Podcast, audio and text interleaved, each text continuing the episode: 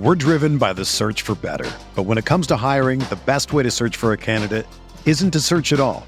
Don't search match with Indeed.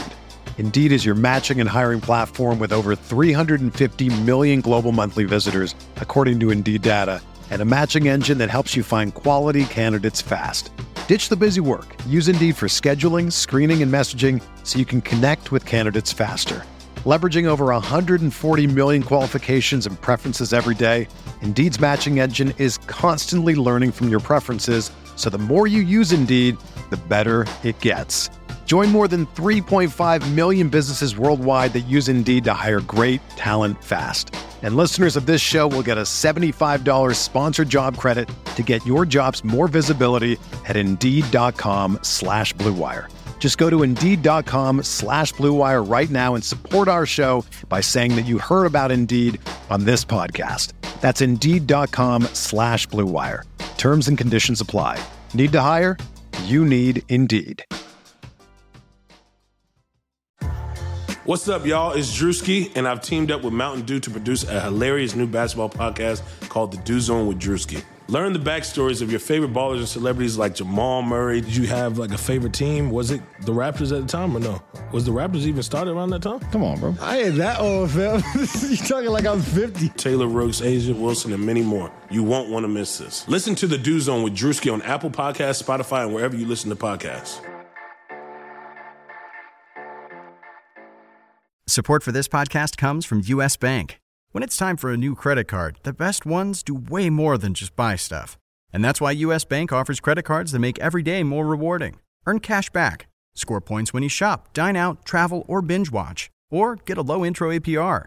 U.S. Bank credit cards were designed to fit your lifestyle. So make every day more rewarding and check out usbank.com slash credit card. U.S. Bank credit cards are issued by U.S. Bank National Association ND. Some restrictions may apply. Member FDIC.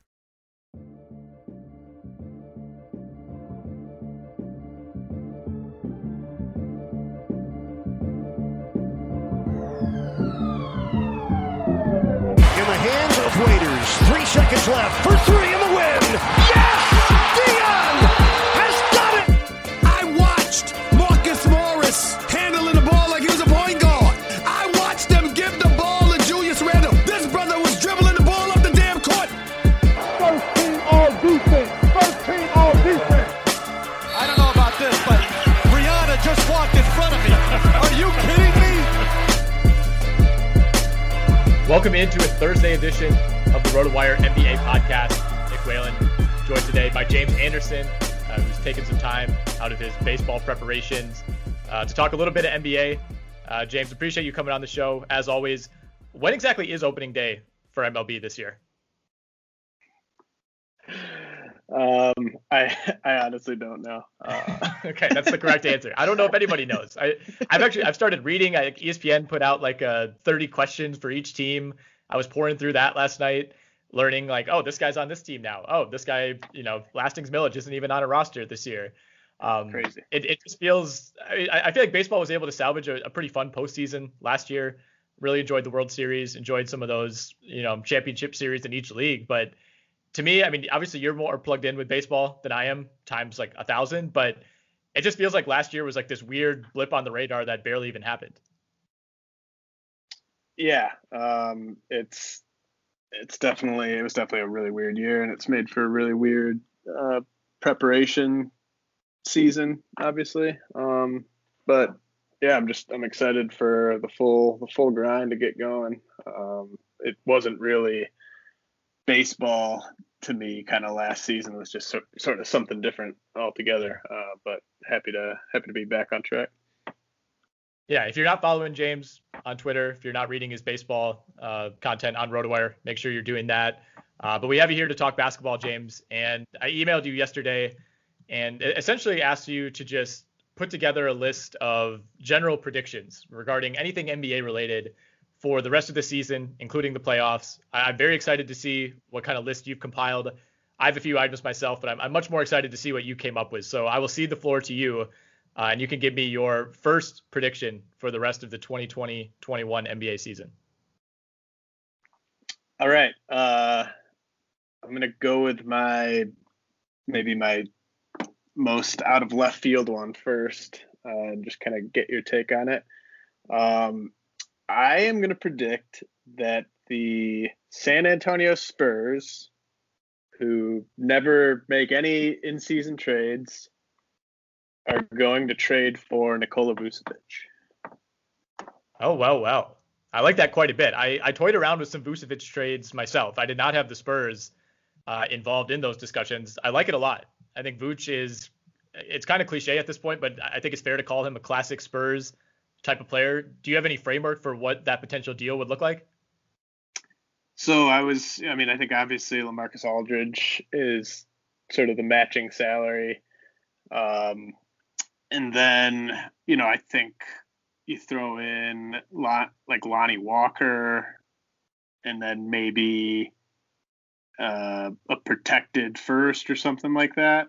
Um, I don't I don't think you need to throw the kitchen sink in there to get Vucevic. I mean, I think like I think the Spurs could beat some offers from kind of the other rumored destinations without kind of going all in in a package for Vucevic. So I think just allowing the Magic to kind of clear their books. Um, you, you get Aldridge in there as an expiring contract, and um, you give them, you know, another another wing player and someone like Walker. Maybe maybe even they can squeeze. You know, I, I don't think they would want to include Keldon Johnson or Dejounte Murray or Derek White. Uh, I don't think they would want to include Devin Vassell either, but maybe one of those, one of Walker, Vassell plus a plus a pick or two. I, I think that probably gets it done. I mean, the, the question is whether Orlando is self-aware enough, I guess, to recognize where it is with Vucevic because he's been so good single-handedly this year that you know obviously Orlando's not doing not doing well. They've had a ton of injuries, um, but it, it, doesn't like it doesn't feel like they're as bad as like the Minnesota, Detroit, Cleveland's of the world, Washington. Even though they only have like two more wins than those teams, I mean they are kind of right there. But Vucevic has been so good that it feels like it's kind of kept them out of that just you know who's the worst team in the league discussion. But the reason that I thought about him as well uh, on this list for being traded is just like he, he, has two more years on his contract after this at a pretty reasonable number when you compare it to some of the bad you know veteran contracts in the league. 24 mil next year 22 mil in 22 23 those, those aren't terrible numbers and he's still extremely productive i mean he's having the best year of his career. I, I mean if you're orlando is there any any world in which you're a true contending team within the next two years? Because if you're not, you know, sure you could re-sign Vucevic after that, but at that point he's going to be well past his prime. Yeah, no, I no chance, and I think that they really, really need to get into that the top five of the draft. Um, ideally, yeah. the top three of the draft. I mean, it's a it's a five player draft, and you you could really land a future superstar with a top two or top three pick. So I, I think that keeping Vucevic on the roster is preventing them from really uh, plummeting to the bottom of the standings, which is where they would really like to be, I think. Right, and they they just have not drafted well enough these last few years. I mean, Cole Anthony, I, I think is going to turn out to be a fine player, maybe not a superstar. I mean, it, it, just feels like they have like seven Chuma Okekes on the roster already between yeah. James Ennis, Dwayne Bacon, Gary Clark. Uh, obviously, Aaron Gordon's in that category before he got hurt. Um, you know, Jonathan Isaac going down, I think, kind of changed things for them. It, the, the Mo Bamba pick looks like a whiff in 2018. They just they need more bites at the apple. I, I think like more chances to land somebody because I mean, I, I, Vucevic seems like a nice guy. It doesn't seem like the type of guy that's going to demand out of Orlando. But I, I, feel like if it were a different star, someone with a higher profile, there'd be a lot more talk about get this guy out of here, get him to a contending team. Like I don't think this is all that different of a situation from what what Brad Beal is in with the Wizards. Like contractually, it's pretty similar. Yeah, I mean, I, I think it's it's maybe just sort of the fact that he's a center and like you know a, any team, any contending team would love to have Bradley Beal and could easily fit him into their lineup. Um, with it being a center, you know your your options are kind of narrower, but um, you know I think with with Jonathan Isaac and Markelle Fultz all of a sudden just extremely risky from a health standpoint and you just you can't really assume that they're going to be reliably healthy, good players even when they return. I think you, if you're Orlando, not only do you need to make sure you get a really high pick in this year's draft, but you need to make sure you get a really high pick in, in next year's draft as well. So I just think they they have to move him, and really sooner rather than later to to try to make sure that they get to the bottom. And the difference between Vucevic and Beal, of course, is that Vuce is going to turn 31 later this year. Beal's 27. So at least with Beal, there's there's a little more of a you, you can at least sell yourself in the idea of keeping this guy around on his next contract and he's still going to be in his prime. Whereas with Vucevic, it, it's I think there's some of it where you don't want to you don't want to give away your best player in the midst of what's already been like a tough couple years. But it's hard. I think it's hard to make a case that it makes more sense for Orlando, even if you eliminate you know the personal aspects of, of what it means trading a franchise player. Like it is objectively in their best interest to flip him for assets. Yeah, absolutely. Yeah. Okay. What's what's the number two item on your list? Um. Well, it it wasn't number two, but since we kind of touched on it a little bit, uh, this is you know maybe you could bet on this somewhere. I'm not sure if you can, but um, I think Cade Cunningham and Jonathan Kuminga will be the top two picks in the draft in some order, and I I feel I'm growing extremely confident in in those being the first two guys off the board. Yeah, I I, I don't have a, a serious case for that not to be what happens. I mean, I think Jalen Green is going to be in that conversation. I mean, Cunningham is the name. If you've been following college basketball or following recruiting, he's been the name that's that's been at the top of this list for what two plus years at this point. Um, you know, and, and usually this happens with, with, every class when there's a clear number one guy. Um, you know, people start forecasting, especially on the heels of, of a pretty down draft. With with Kuminga, I mean, we, what if what has that G League Ignite team played like two games so far? Have they even played two? I mean, uh, he looked I, awesome in the the one that I watched. I think they played. I think they've played three. Um, okay. I think they might have played their third one last night, maybe. Um, Mm-hmm.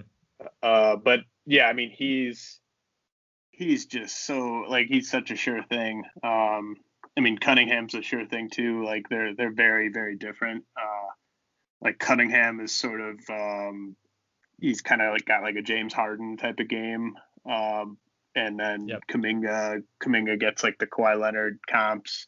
Um, I mean, he's just he's got a NBA body. I mean, he's just got that perfect wing combination yeah. of skills where like the the three point shot is still sort of a work in progress for him, but every other aspect of his game is just perfect for being a, a star wing in the NBA. And mm. um, I think it probably maybe depends.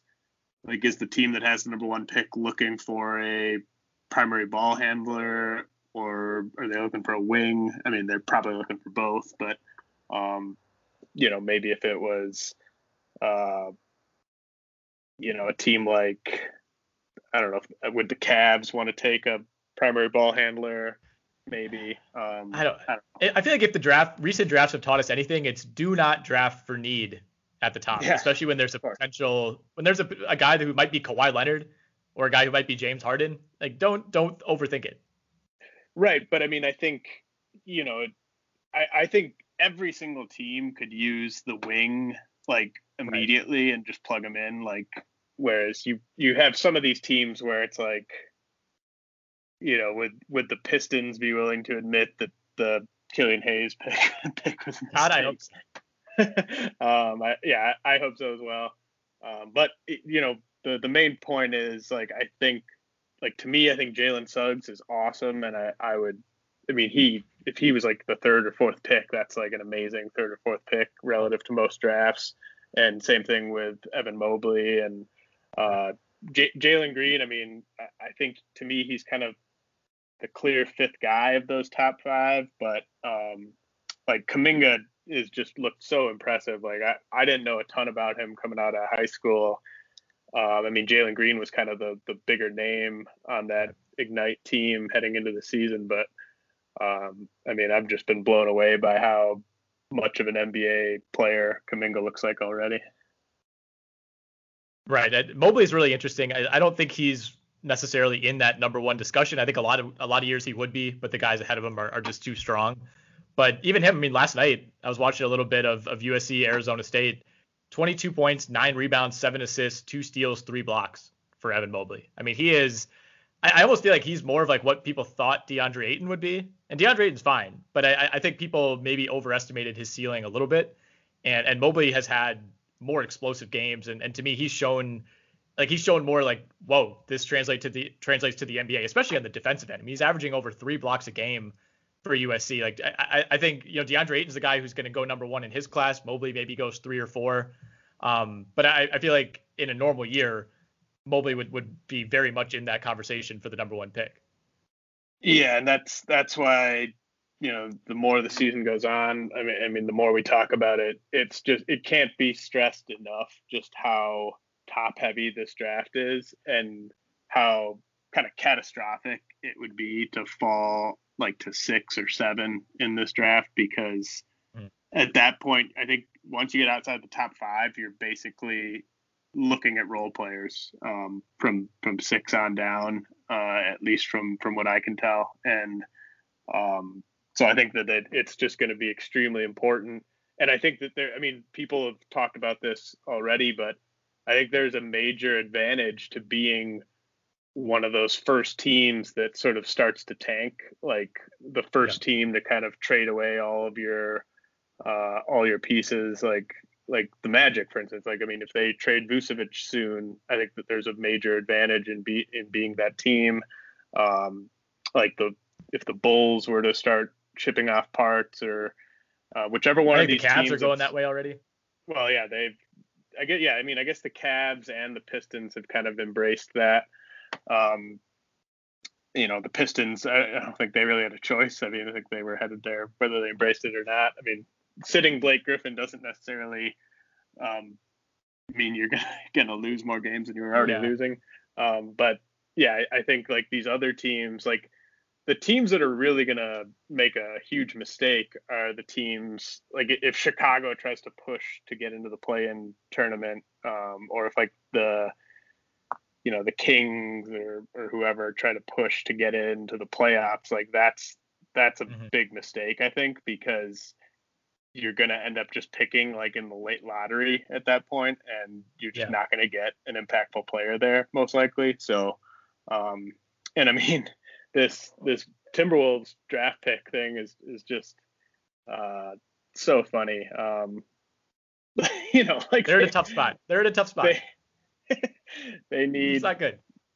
They they really need to, um, you know, I mean, if they get top three, I mean, it's top three protected, right? Top three protected. Yeah. So I mean, it would be really huge for them uh, to get top three, but if that thing lands four or five, I mean, that would just be an utter disaster. And well, and with the new know, odds, there's not that much they can do. It's like I, I yeah. guess it's like they're probably going to finish with the worst record, but it it's it doesn't really lock you in like it used to. But it's not, yeah, and it's not like like they're not going to just tank, right? Like they just they're getting Karl-Anthony Towns going and everything. Like I mean, there there's not really anything they can do to. Yeah, I mean, well, they're they're in the lucky scenario where they have like some appealing pieces. Like I want, we're going to talk about Anthony Edwards in a little bit, but like he's played really well. Obviously, you have Towns coming back. You do you, they did just lose Russell, which is big, but you have a capable replacement in Rubio. Malik Beasley's been good. They're just they're just like lucky that they're guys like they have guys who can play well and they're still lose eight out of ten games. I don't. I honestly don't know if losing D'Angelo Russell um, hurts their chances of winning games here. Um, so I, I mean, I think they they probably finish with like the fifth worst record in the league or something like that. Now that Towns is back, um, they they have so, a nice cushion already. Like they're they're four and a half behind OKC and Houston in the West alone. I mean, yeah. Detroit's going to give them a run. Washington will give them a run. Cleveland will certainly give them a run. It's, it, I mean, it's going to be, it's going to come down to like lottery night. It's going to be 50-50 whether they keep their pick. I think the, I think the Cavs and the Pistons are really making a serious move here. Um, like they're, they're, they're going to, I think they're going to pass the Wolves. Um, yeah. The the funniest part is just this the Thunder, like you know they couldn't have done a much more to really set themselves up for finishing in the bottom of the the league uh, than they did. I mean they they haven't played George Hill. Um, I mean, I guess they to could have just. Horford. That's what they. That's basically what they have to do is just sit Horford as much as they possibly can here, or just trade him. I mean, they, they really need to trade him um, Yeah. because anyone that's helping them He's win games, yeah, anyone that's helping them win games other than SGA and and Lou Dort pretty much needs to go.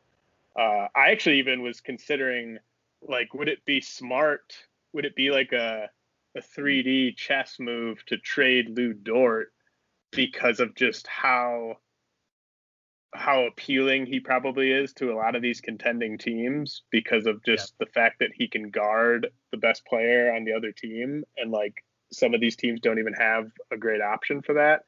Um, but I, I think he's just maybe too good um, and uh, on too good of a deal to for that to make sense for them. But like this this thunder team being unable to really separate themselves at the bottom uh, obviously a testament to the coach and uh, the way that these guys are playing Well, they've done too good of a job of assembling their like six through fifteen guys. You know, it's like you can you can. They had a bunch of injuries. You know, they SGA missed some time, George Hill missed some time, Horford missed time, and all of a sudden like Isaiah Roby's coming out of nowhere playing really well. Darius Bazley plays really well. Kenrich Williams is starting at point guard and they're winning games. Like they've they've just put together too good of a role player collection. And, and I'm with you. Eventually they'll fall back. They'll they'll do what they need to do. I like the Dort idea. I, I think the other thing is what are you getting back for Dort? Because he is young. He's on an affordable contract. He, in theory, is part of your long, long-term future, which is where OKC is looking. I mean, they're they're looking at a you know three to seven years down the road instead of one to three, like a lot of these teams. And if you're if you're giving up Dort, I don't know that you necessarily want another draft pick. And Yeah, I, I mean, unless you're unless you're getting like, you know, I don't know, the Rockets' first round pick this year, which you're not getting. You know, do you really need another pick that that would maybe be like 22nd overall? And if not, are you trading him for another young player who has similar upside? Like at that point, it, to me, it just kind of becomes a wash. Right. Yeah. I mean, I, I don't. The, the only reason I thought of it is it's just like it's kind of a shame that he's not going to be in the playoffs because of how good. Like, I mean, he put on a show in last year's playoffs, and then I just think he's already sort of established himself as one of the top two or three guys you'd want to put on a LeBron or a Kawhi or, or whoever. Um, but it so it's just, it's just kind of a shame that he's sort of stuck on this team that won't be playing in mean, meaningful games in the playoffs. All right, so I'm going to give you one of mine right now, and we we touched on the Timberwolves, and that's why I want to go here. Uh, I have written the Timberwolves will be exonerated for the Anthony Edwards pick by the end of the season. Wow, that's that's a bold one. Um, do With you, the exception that people will still say yes, you should have taken Lamelo, but I don't think it's going to look that bad. so like um, do you sort of mean like it'll be kind of it it won't be the like Marvin Bagley of passing on exactly. Luka Doncic. It'll be more of the DeAndre Ayton of passing on Luka Doncic. Yes. Yes, I, I think so. If you look at uh, Anthony Edwards' season-long numbers, still not great. He's at like 38% from the floor. Last 15 games, 17 and a half points, four and a half rebounds, three assists, almost a steal per game, 42% from the field, 36% from three, 84% at the line. Within that span, he had a 12-game sample where he averaged 18, five rebounds, three and a half assists, 39% from three. Um, had 28 against the Lakers the other night. Had a potential game winner that was like 80% down last night uh, against the Pacers. They ended up losing that one in overtime. Not a great game for Edwards overall, but the biggest thing for me is that he he definitely is better or more willing, I guess, as a playmaker than we thought. I mean, his first few games, even if you just look at the game logs, it's like one assist, two, zero, two, one, one, one, zero, two, zero. And these last few games, it's been five, four, four, five, three, three, four. Like those aren't great assist numbers. I'm not claiming that he's the next James Harden, but I, I really thought, you know, he was one of those guys, and I think you did too, where, you know, his best case scenario is he's averaging like 27 points, four rebounds, and like two and a half assists. And I, I think he maybe has a, a little bit of a higher ceiling there. Like he's he's looked more competent over the last month than I thought he would at any point this season.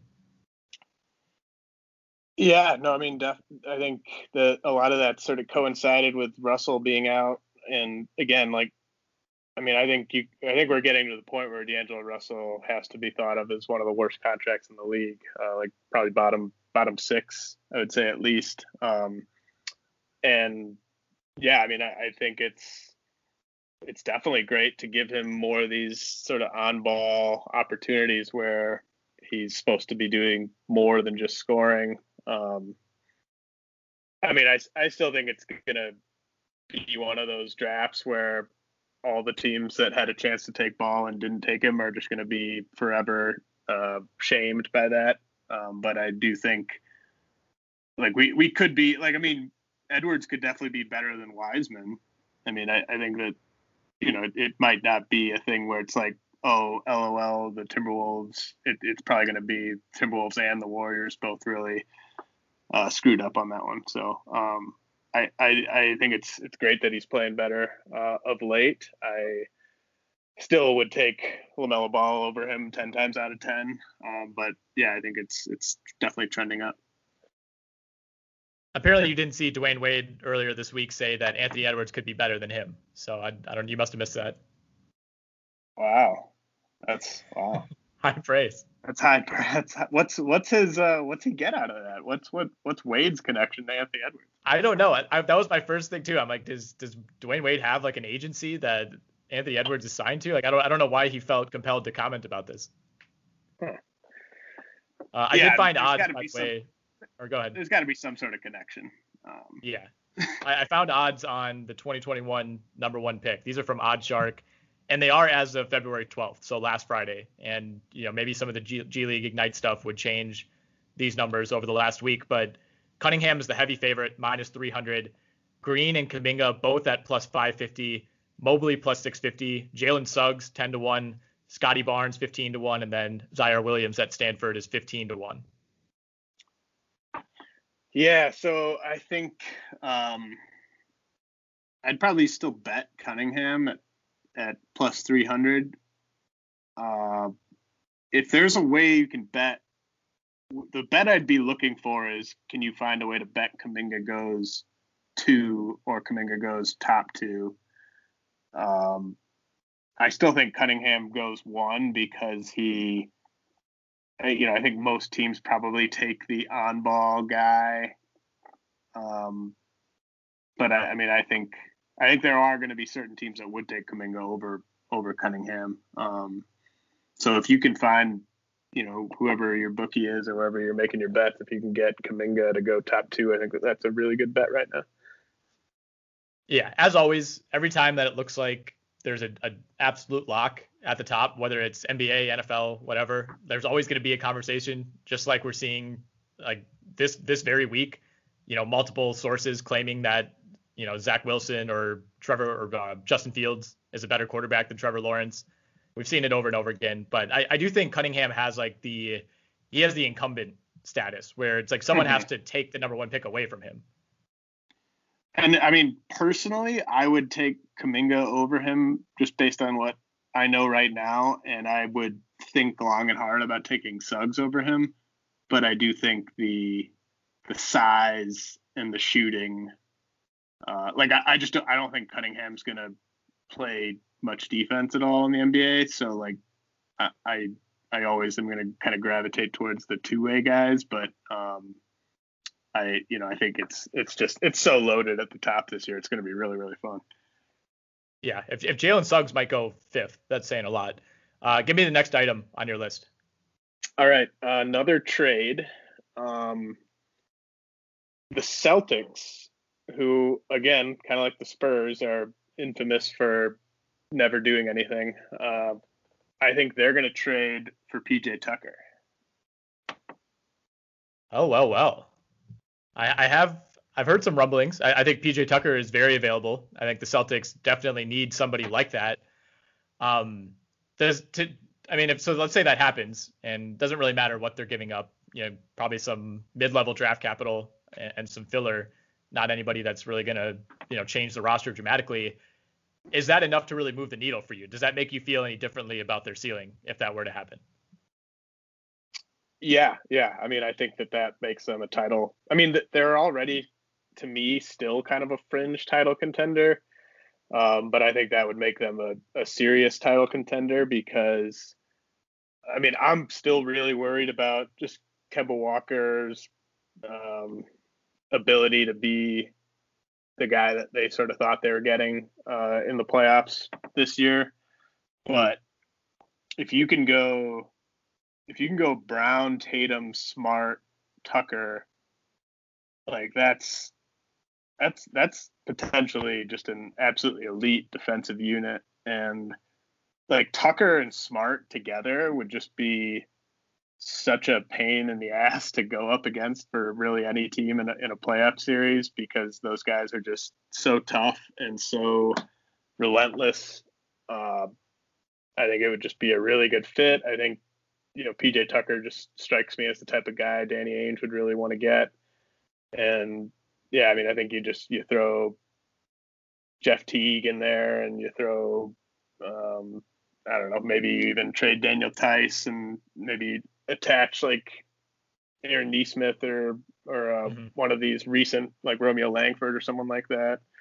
Um, I I think that they're still like the the the tough thing about the Celtics is um, the Bucks and the Sixers are suff are such tough matchups for them.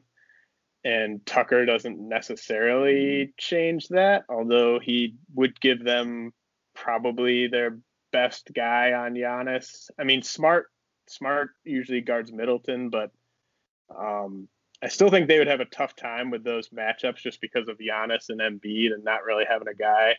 But I, I don't think they can go trade for a guy that's going to help them against Giannis or Embiid. So yeah. I, I still think you if you're Boston, you just sort of hope that you only have to play one of those two teams and the other one gets knocked out somewhere where you don't have to play them.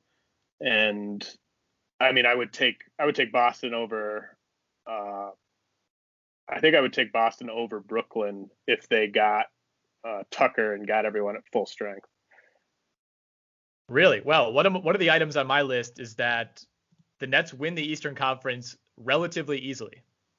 So I disagree. I, I think I think the assemblage of talent has now become underrated. Like I, I know there are massive defensive issues, and I, I think eventually that's going to cause them some problems. But I I just think I mean the the ISO scoring ability of those three guys is just astronomical. Like no one else in the league can match that whatsoever.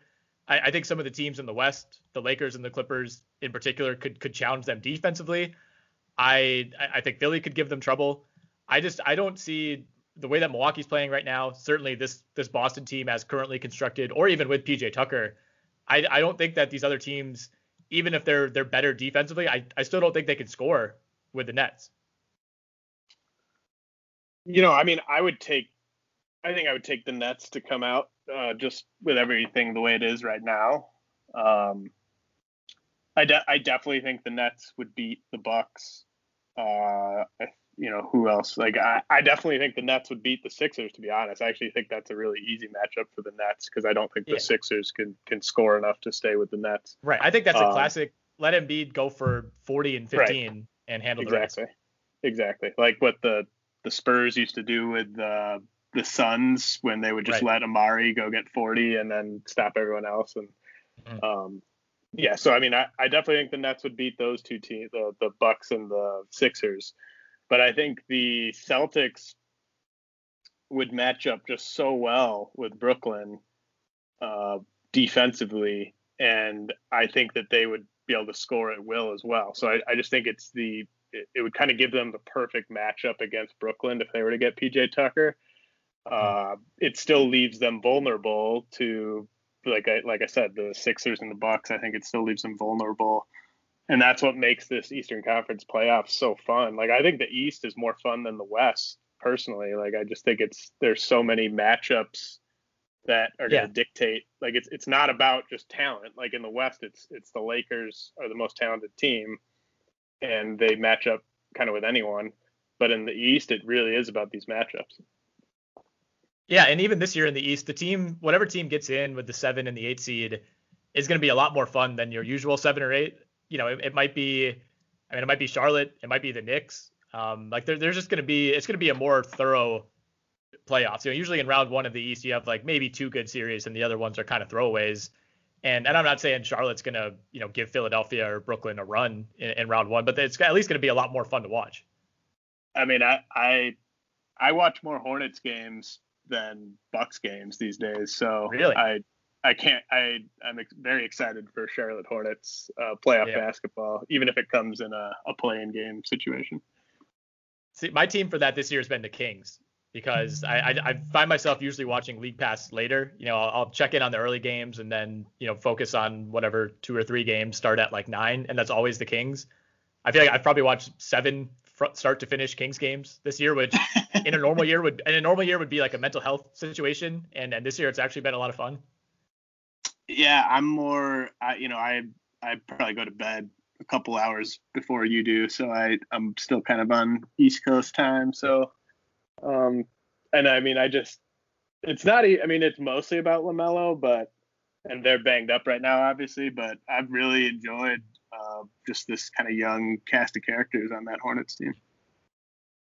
Okay, so back to you. Uh, what what is the next item on your list? All right, so this is my last one, um, but I'm excited to see if you've got any others. But uh, I think the I think the Dallas Mavericks are going to make a big push here um, over the next couple months to really kind of get into that uh, six, five, four range of the Western Conference playoffs. Um, they obviously were just people talk about how they were sort of decimated by COVID earlier in the season, but I I don't think people really understand just how uh, vulnerable that those absences kind of left them. Like I think Finney Smith and Maxi Kleber are are kind of the um, the glue of this entire team, and they're such sort of vital parts of their rotation. And without those guys, they were just kind of you know hemorrhaging um, points, especially on the defensive side. I mean, like you're asking just a bunch of guys to kind of play out of position when those two guys aren't in there. And they're still, you know, like Kleber is still kind of working his way back. He has he's been kind of really pretty bad. Um, but I think once he kind of gets back into shape and, and up to speed, um, I think he's just going to make a, huge difference. Like him, him and Porzingis together is is kind of necessary, I think, for those those pieces to fit. And I think Luka Doncic showed up out of shape and has been working his way back into shape. And um, you know, Josh Richardson was kind of slow to sort of get going. Um, yeah. I, I, mean, I still think that was a terrible trade in hindsight um, for them to trade Seth Curry away. But uh, I, you know, if you're trying to bet, um, you know, even if it's just on a game by game basis, I think the Mavs will be pretty good against the spread going forward. And uh, you know, if you if you can bet on them to to make the playoffs or get like a top six seed or something like that, I think that that's something worth looking at. I have the utmost respect, unlimited respect for Luka Doncic showing up out of shape and then saying like, "Look, I I had no idea that the season was going to start this soon. Like, hey, this is not my fault at all." And everybody's been like, "Yeah, I guess you're right. It, it really isn't your fault." I mean, why why did why are these guys expected to just stay in shape 360? Yeah, right. I think it's unrealistic. I remember reading an article like shortly after the bubble, and there was there was some line that was basically the summary was like the Mavericks are very concerned about what Luka does when he leaves the country and goes back to Slovenia. I, I think reading between the lines, it was like this guy does not play any basketball or workout at all for a decent chunk of time when the season's over. Yeah, I mean, I think I think some guys do that and still stay in shape. Um, like I, I think some guys do. Sure. He just he just obviously. I mean, you. I mean, this was part of. I, I still think it was a really stupid decision by all the teams that even thought about passing on him, let alone did pass on him. But um, I mean, that was really kind of the one knock is that like you just kind of look at his body and it's like he's one of those guys where when he retires, he's going to put on like 60 pounds in a couple months. Um, he's just got kind of one of those bodies where like his natural. Uh, physique is not that of a NBA primary ball handler. But I mean, he's still young enough where you would think that diet and just kind of basic exercise would be enough to kind of keep you in shape. You would think. I, he he defies the odds. That's that's why he's Luka Doncic. He's, I he's have the also, Mavs. Well, he's also like he's no longer my favorite non-buck. That's that's LaMelo, and Oh wow. part of it is just Luka has just become he's become like um like he, he might be one of the worst complainers in in the league at this point. Uh, That just comes with the territory though. like what are there any stars that aren't pretty big complainers? Like maybe Kawhi? Even even Kawhi has his moments sometime. I mean. Steph Steph doesn't Yeah. complain that much. Yeah. Um, Yeah, that's true. Uh, that's a good question though. I I do kind of want to see. Uh, I, is there someone I'm forgetting? Um, I don't It's know. I mean, not- Trae Young got fined for screaming at a ref the other night. Trae Young's Trae Young's is I think Lillard Lillard is generally pretty good. Oh yeah, Lillard's good. Lillard's good. Um, you know, it's it, the the type of complaining that drives me absolutely crazy is when you just take the entire defensive possession off to complain. Like Yeah. you're just kind of like LeBron. I'm I'm tapping out of this possession because I need to talk to this ref.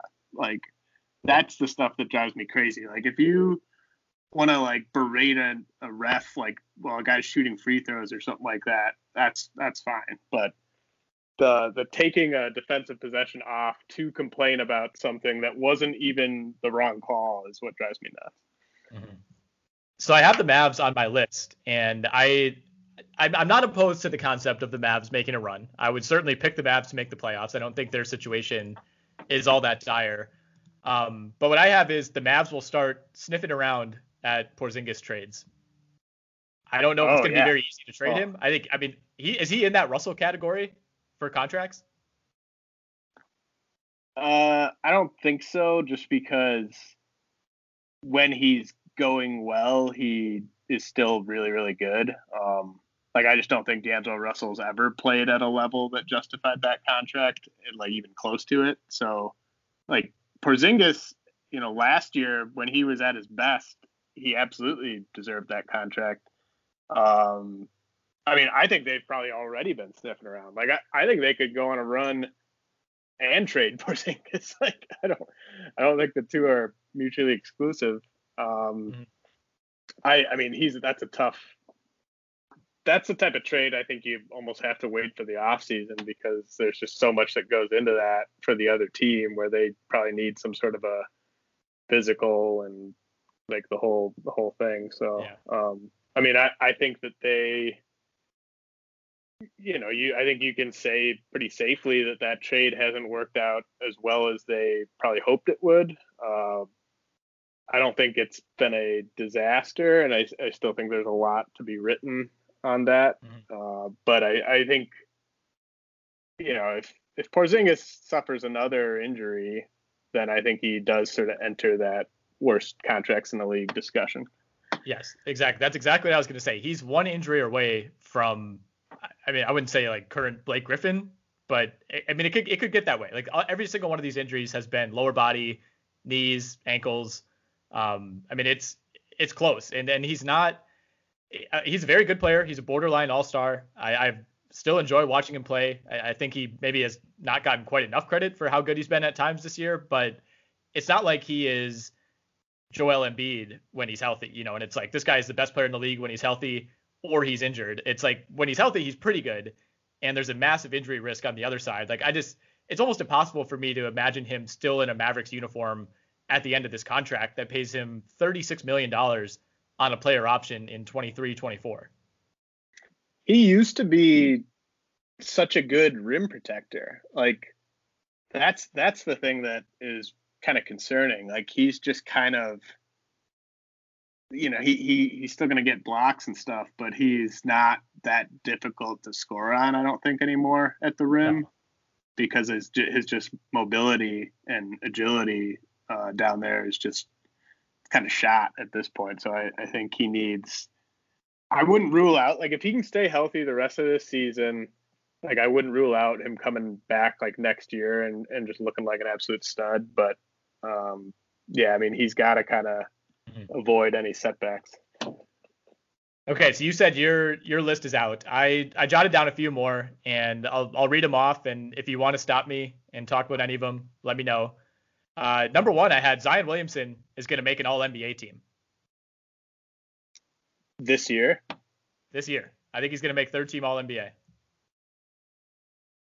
Yeah, I so um, part of that is probably the forward pool, right? So like, would would he be making it over like Jimmy Butler? Oh yeah, I, I think Butler Butler's played better lately. I think he has three triple doubles in his last four games. He's been okay, but the Heat are six games under 500, and he's missed a ton of time. I mean, part of it, ironically, is that Zion is yet to miss. Oh, he's missed one game the entire year, and that was against the Clippers on on back in you know mid January. Like he has a pretty big leg up on even someone like Kevin Durant, who I, I think Durant would still make it over him, but I mean, KD's already missed like 10 or 11 games. I mean, I think KD would make it over him even if KD missed like 22 games.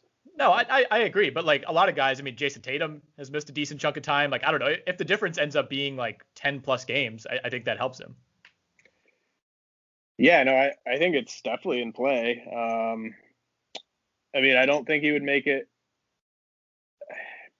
I think Butler I I, th- I think Butler would make it over him. To be honest, I think but I think I think Butler, Middleton, KD. I mean, maybe he'd make it over Middleton. I, I think that'd be a mistake. Yeah. Um, I think the counting stats are just going to be overwhelming. Like he's been he's been incredibly good lately. Alex was sending me a bunch of Zion stats this morning, and one of those was 1.2 points per possession in ISOs, um, I mean, he's just been like his his last nine games, he's averaging 28 points, five rebounds, five assists, a steal, a block, 70% from the field, 80% at the line, and he's finally starting to shoot threes again. Not a ton, but he's made a three in each of his last two games, which is really not something you could say was part of his game even two weeks ago. Yeah, I'm I'm uh I'm definitely open to that idea. Um, so it would be LeBron, Kawhi, Giannis, KD. I think those four would definitely make it over him. And then so he's basically got to beat out like one of Middleton, Butler, um, Tatum. Yeah, he should make it over Tatum. Uh, I mean, I think I don't think Tatum should make it this year. Yeah, I mean, yeah, like you said, part of it's just there's not there's I guess it just feels like there's not quite as many great options this year, and some of the guys who are normally in there have, have had those injuries or missed time with COVID. Like I don't know, it's it's very possible. Yeah, that's all I'm saying. Sabonis is probably in that conversation too. No, come on. No. No. Okay. Well, you gotta stop stop watching so much Hornets. Watch a little more Pacers, man. I I think the more Pacers I watch, the more I would say he's not in there he he abused Karl-Anthony Towns last night for for much of that game, especially late. I think the the key um I can't remember which where I heard this, but someone made a really good point about Sabonis.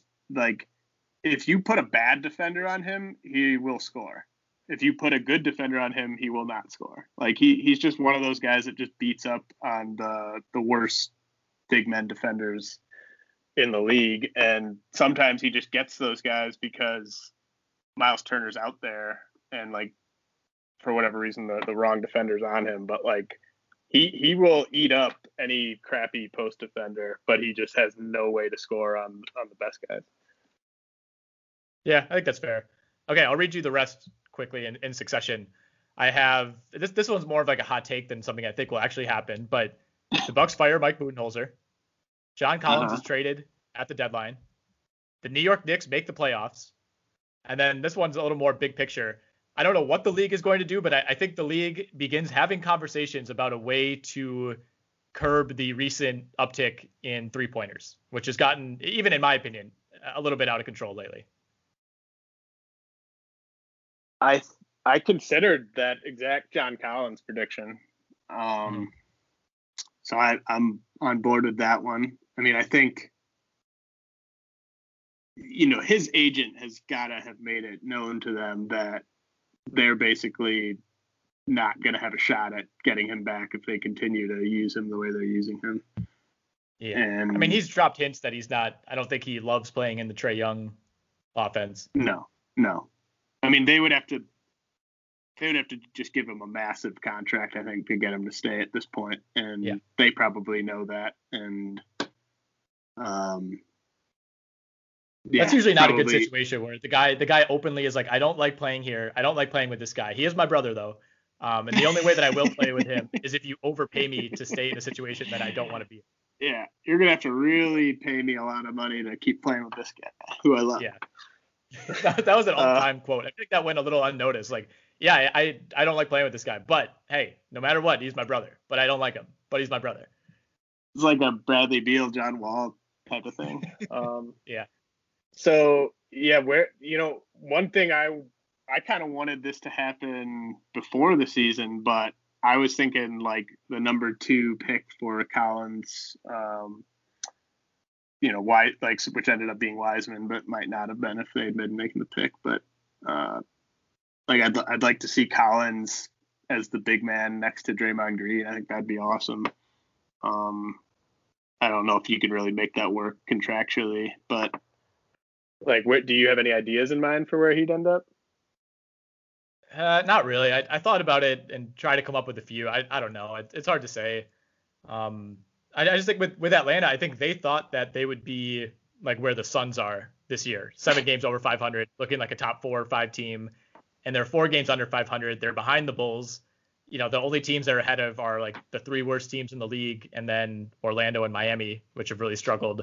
Like to me, I mean- to me, it's just clear that they didn't. They're not as good as they thought they were going to be and I don't think they're going to get dramatically better with this core. Like I, I- I think for them, it's like, a, like they probably think Collins isn't a winning player. He probably thinks he is a winning player. Like it just makes more sense for both sides to separate.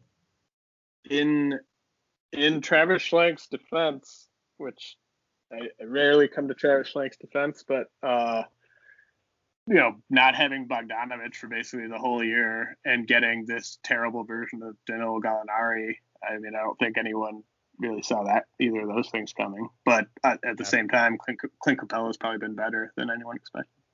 Yeah, very true.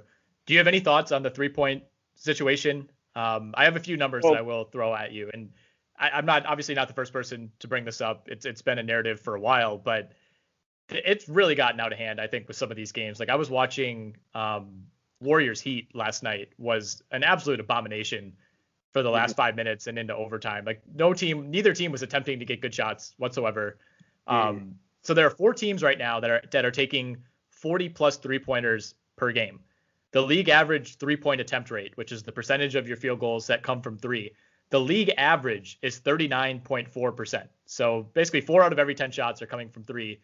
Two years ago, that number was 35.9%. During the 2015-16 season, so that was um, you know the three-one comeback season, that number was 28.5. So in the matter, you know, in a in a course of five years, 10 percentage points um, is the difference in how many more threes teams are taking. In that 2015-16 season, only two teams out of 30 took 33 pointers per game. Every team in the league now is easily clearing that. And again, four teams are taking 40.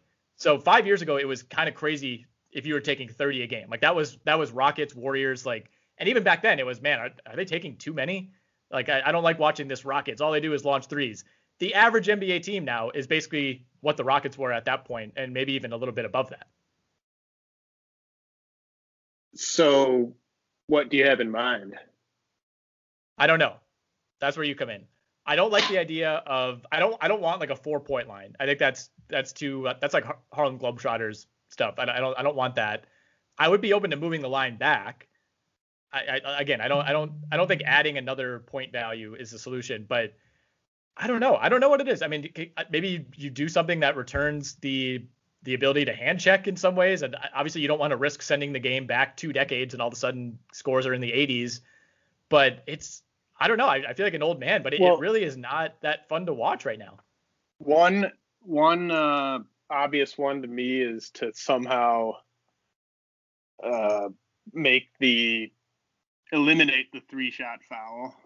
Um, maybe it's just you get the ball back and no free throw. I, I don't know. Like maybe it's just two free throws or uh, you know, I'm I'm not sure, but I just think that if you make it so, because what you know what Daryl Morey and you know a lot of these guys sort of figured out is there's really nothing better than three shot foul, and so you just kind of encourage your players to try to get those, and that leads to some of these just disgusting heaves where the person's only just trying to get fouled. Yeah. Uh, so I think finding a way to sort of get rid of that. Um, maybe somehow, maybe you eliminate the corner three. Um, yeah, I mean, I, I'm I'm open to something. Uh, I think Kirk Goldsberry had some sort of ideas in his book uh, that he wrote recently. Um, I mean, we it's definitely out of control. I agree with you. Um, it's just kind of a tough thing to. Yeah, well, it's hard because it's what you're supposed to do, right? I mean, like the math. Nobody's arguing that the math doesn't check out it's uh, it's unfortunate that the math doesn't agree with what's always the most aesthetically pleasing. You know, like I'm not gonna I'm not gonna say a team shouldn't be doing what they're doing because it it works. There's a reason that every team is basically breaking. Like I feel like half the league has like broken their franchise record for made threes or threes attempted this year, and you know offensive ratings are up an average of about two points per 100 this year, which is a huge jump year over year. The average team is shooting like 37% from three, which is crazy. Um, like it, it's not like it's not working. It's just offense has has surpassed defense to the point where it can just be a little tough on the eyes. Yeah, I agree. I do want to quickly uh, agree with your Budenholzer prediction. Mm-hmm. I think that you absolutely nailed it. He's definitely getting fired. Um, Would you bet that it's in season or after the season? Oh, after the season for sure. Okay. I, I mean, I they're definitely this is definitely a you get one more chance and you know it's so funny like on the one hand there you know nobody should be judging this bucks team based on this losing streak because a Jrue Holiday has not played during this losing streak and b like everyone has always criticized Budenholzer, rightfully so, for just never making any adjustments to his defense in the playoffs and stuff. And now the Bucks are finally trying to experiment with other defensive strategies during the regular season, which is when you should experiment. And the defense has been worse, and so people are like getting on him for the defense being worse. So it's like, well, what what do you want? You want him to switch it up, or I mean, because the Bucks could still have an awesome defense if they just did what they always do, but um, I, I just think that they're gonna get bounced in the playoffs, uh, probably by Brooklyn. Yeah. I mean, I one of my I almost made a prediction that the uh, that the Raptors are gonna make some noise in the playoffs. I, I could see the Raptors beating the Bucks again. Uh, I could see the Celtics beating the Bucks. I could see. I I don't think the Sixers would beat the Bucks. To be honest, I think it's going to be probably one of the Nets, Celtics, or Raptors. But um, yeah, I, I don't think they're going to come out of the East, and I don't think it'll be like I think when they do lose, it'll be in pretty convincing fashion, or to a team they shouldn't have lost to. So yeah, I think he just gets fired in like I don't know October or something. Mm-hmm. Yeah, this is a low hanging fruit comparison, but it, it reminds me a lot of the Packers the last few years, where it's just they're the Bucks are the Bucks are the world's foremost front running team. When things are good, things are very good. When things are bad, you, do you have any faith? Like if they're down ten to a good team with four minutes left, is there anything in the back of your mind where you're like, oh, they'll come back from this? It's like hell no, they're not coming back from that. Like watching that Utah game last week, it was like they just folded, and that's what they've done time after time. Like I, I don't know if it's a a personnel issue, if it's a you know some sort of mental block that this team has or or if it is something that comes down to coaching but you just don't get you, you don't have don't get the sense that and maybe two years ago I guess I had that where it felt like they were invincible and they beat everybody until Toronto came along in the East Finals but they've completely lost that that aura uh, that they had the last couple of years in the regular season at least. I just think Giannis is not a the way the game is today like I think I think there are eras where Giannis could have been the best player on a title team, but the way the game's played today, I just don't think he can be the best player on a title team. I, I mean, I think it's kind of as simple as that. Yeah. Um, right. When, you when, you when your team's launching up 40 threes a game, and that's, you know, it's first to make 15 threes is probably going to win the game, and your best player is not usually contributing to that total, that's a pretty big issue. All right. I will leave you with this question. This was in my like honorable mentions. I had, I had two honorable mentions that were not good enough to actually bring up. One, I don't want to discuss this, but I think the Lakers should trade for Terrence Ross. Just going to kind of float that out there. Hopefully, Pelinka is listening. Uh, but the other one, the Denver Nuggets are 15 and 13. They lost last night um, to the Wizards. They are in the eight seed currently. Jokic is playing great, but the, the record just doesn't really match up with with how it feels like their season is going. Would you trade Michael Porter Jr. before the deadline? And has yeah. if so, has your opinion changed, you know, on him as a prospect over this first like two months of the season? No, I mean you you and I I think you and I have kind of been saying this for over a year now that they should trade Porter and yes. It's just ridiculous. The idea of him being untouchable. I think I even threw out Rudy Dubois as like kind of jokingly, but not that jokingly, like as like making this guy untouchable, who is your clear third best player and is terrible defensively and is just kind of a crazy person, like that you got you got to cash cash that out because you know first of all he's going to insist on a max regardless of how well he plays between now and when that time comes and like you just don't want to give him that max anyway so just trade him for even if it's not Bradley Beal I don't I don't necessarily know who like the other options would be, but I, I mean, I if they had a chance to get Beal for him at any time in past, that was a huge mistake. Uh, probably um, same thing with. I would I would have probably even traded him just for a rental version of James Harden. Um, yes. Even though I think Harden and Jokic would have been a horrible fit, but um, yeah, I mean, I think I think yeah, absolutely should trade him if you can get if you can get another like top 20 player in the league for Michael Porter. I think you trade him. He hasn't been great this year. I don't think his value is depressed to the point where you still couldn't get a great return for him, though. I, I just so his last 14 games since coming back, he missed like three weeks to begin January.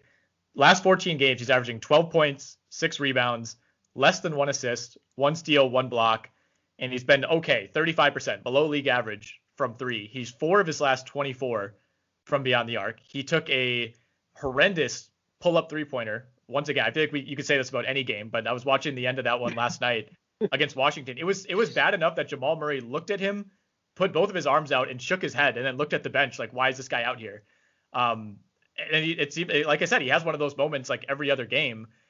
I, like they're only playing him 26 minutes. They were bringing him off the bench for a while. You know, like they're they're still working in JaMychal Green and Paul Millsap. Like it's not like it's not like this guy's playing 38 minutes a night and you know he's playing really well and you're like man I, we just can't give up on him like it doesn't even seem like they want to play him like that's why I, I don't understand there's like this dissonance between right he, Mike Malone clearly doesn't like him some of these right. guys don't like playing with him because of what he does on defense and some of the shots he takes and yet at the same time we refuse to trade him he's like he's one of those guys where like when you're playing pickup and he's like on your team like you get halfway through the game and you just kind of stop trying because of how annoyed you are at the way that he's playing. but you might win like, the game because he might hit seven threes and all of a sudden you're at sure. 21. Sure. Um, yeah. I mean, I just, I don't know who the I don't know who you trade him for. I think that's the tough part because I mean, I I don't I don't know if I think they could maybe get something better than him for Beal, but um, I mean, I would definitely try to trade him for Beal if you could. I, I guess I don't really, I can't think off the top of my head who uh, another good option would be there. Yeah, I mean, I, I think early on there was, I wouldn't even say chatter. That's probably too generous, but Devin Booker's name was brought up. I, yeah, I don't know. I don't know who it is. I mean, even if like if I could flip him for like a Brandon Ingram and a pick type of package or something along those lines, I know that doesn't line up salary wise. I would I just want someone like if I'm Denver, I I feel like even though I'm only two games over 500 at 15 and 13, it feels like they're closer. Like the way Jokic is playing, Murray started to play really well the last couple weeks. I I would just want somebody a little more dependable. And I, I don't know, maybe it's just me, but like I'm just not that high on his long-term ceiling. What if you did Porter and Gary Harris for like John Collins, Bogdanovic, and something else. I don't know. I, I think I would want a piece slightly better than Collins. I don't I don't hate the framework of it, and getting off that Harris money is, is not nothing. But I don't know. I mean, Beal and Harden were the two pieces that were out there, and you know they missed on Harden, and who knows with Beal. It just it just feels like I, I, I don't know. I just have a hard time like looking back. I don't think in 2024 you and I will be like, remember that podcast when we said Michael Porter wasn't any good and they should have traded him? Like, I'm not saying he can't get better, but I don't think in three years he's going to be like Kevin Durant, like some people thought. It's not that he's like. I still think they're like he's going to find his way to a terrible team and he's going to put up 28 a game and like I still think that's going to happen. I just don't think he's ever going to like help a team win a big playoff series. Like I think he's just he's the ultimate like losing player. Like he, you just can't because uh, like you said, like all of his teammates hate him, his coach hates him. That's going to be the case everywhere he goes. Yeah, I mean, I, I think he could certainly be a type of player who wins you a series because he just gets hot, but he's not. He's never going to be the type of guy who is your number one option, and because he's on your team, you're locked into the playoffs as long as he's healthy. And that's how they're valuing him. I feel like. Yeah, no, I mean he's like the worst possible version of like young Carmelo, I guess. like with with none of the redeeming qualities, uh, like whichever qualities yeah. those were. Like yeah, the hats, the, corn, the cornrows. I don't know. Car- Carmelo had a lot. Of... The, Carmelo without the hat. Yeah, right. All right, we'll cut it off there. As always, um, you know, before we hit record, we're like, all right, maybe we'll do like 30, 40 minutes, and we went way past that. But great to chat with you again after taking last week off, and uh, we'll have to do this again soon. Yeah, for sure. Uh, thanks for having me. Everyone is talking about magnesium. It's all you hear about. But why? What do we know about magnesium? Well, magnesium is the number one mineral that 75% of Americans are deficient in. If you are a woman over 35, magnesium will help you rediscover balance, energy, and vitality. Magnesium supports more than 300 enzymatic reactions in your body, including those involved in hormonal balance. From functional medicine doctors to mental well being and female hormone experts, we all know that magnesium is the one mineral to improve all aspects of well being and health. But which one?